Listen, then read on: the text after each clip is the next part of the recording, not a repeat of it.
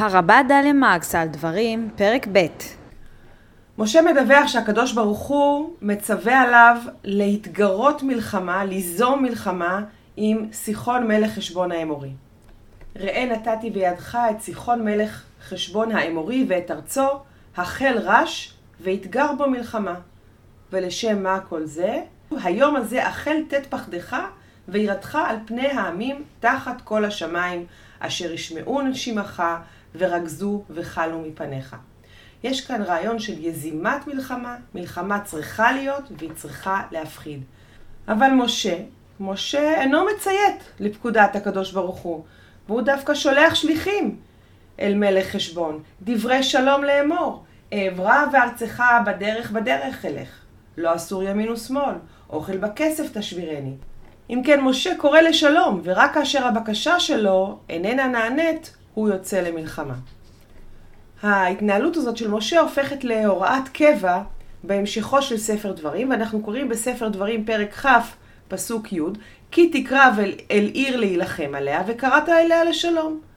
מובן שאין מדובר כאן בשלום במובן המודרני של המילה, אלא בכניעה, אבל אם העיר באמת עונה לשלום, אין צורך לפתוח עליה מלחמה. המדרש מתמודד עם הסתירה הזאת, או הסתירה לכאורה, בין שני המקורות, בכמה דרכים, ואני מביאה כאן מלימוד שלמדתי מפיו של הרב והפרופסור יהוידע אמיר. הדרך הראשונה היא דרך של ניסיון לשלב בין המקורות, לעשות איזה הרמוניזציה ביניהם. וכך אנחנו קוראים במדרש דברים רבה לפרשת דברים. אף על פי שאמר לו הקדוש ברוך הוא למשה החל רש, משה לא עשה כן, אלא ואשלח שליחים. אף על פי שאמר לו עשה מלחמה, ביקש שלום. למה? שכן כתוב בתורה, כי תקרב על עיר להילחם וגומר. לכן שלח אל סיחון דברי שלום. זאת אומרת, הוא יצא למלחמה, אבל באמת הוא יצא למלחמה לפי הפרוטוקול שאנחנו לומדים אותו בדברים פרק כ', כן? כי תקרב על עיר, על, אל עיר להילחם עליה וקראת עליה לשלום. אם כן, משה הוא בעצם, לפי המדרש הזה, בדברים רבה, הוא תלמיד נאמן של הקדוש ברוך הוא, או תלמיד נאמן של התורה. מדרש אחר מדבר בעצם על גדולתו של משה, וככה השאלה על הסתירה בין שני המקורות מועצמת כאן. ואני קוראת מתוך דברים רבה אה, לפרשת שופטים. אמר רבי יהושע דסכנין בשם רבי יהושע בן לוי, כל מה שגזר משה, הסכים הקדוש ברוך הוא. כיצד? איך זה כך?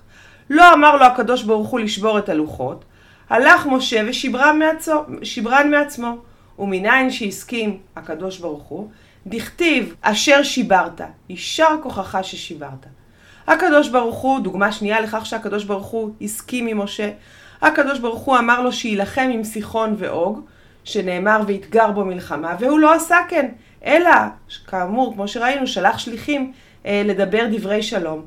אמר לו הקדוש ברוך הוא, אמרתי לך להילחם עמו, ואתה פתחת לו בשלום.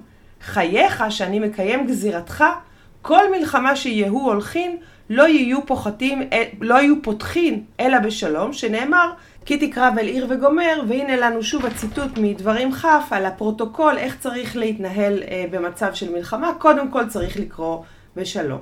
אם כן, יש לנו כאן שני פתרונות מדרשים. הפתרון הראשון אומר, אין בכלל בעיה, יש כאן הרמוניזציה. השלב הראשון, לנסות לקרוא לשלום, ורק אחר כך לצאת למלחמה.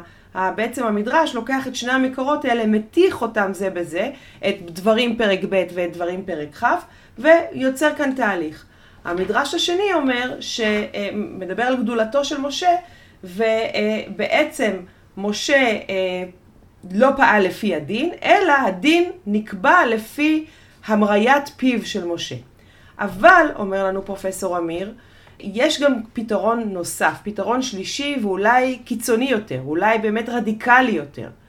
אה, מתוך אה, המדרש תנחומה בובר לפרשת צו, ובנוסח דומה גם בתנחומה ילמדנו.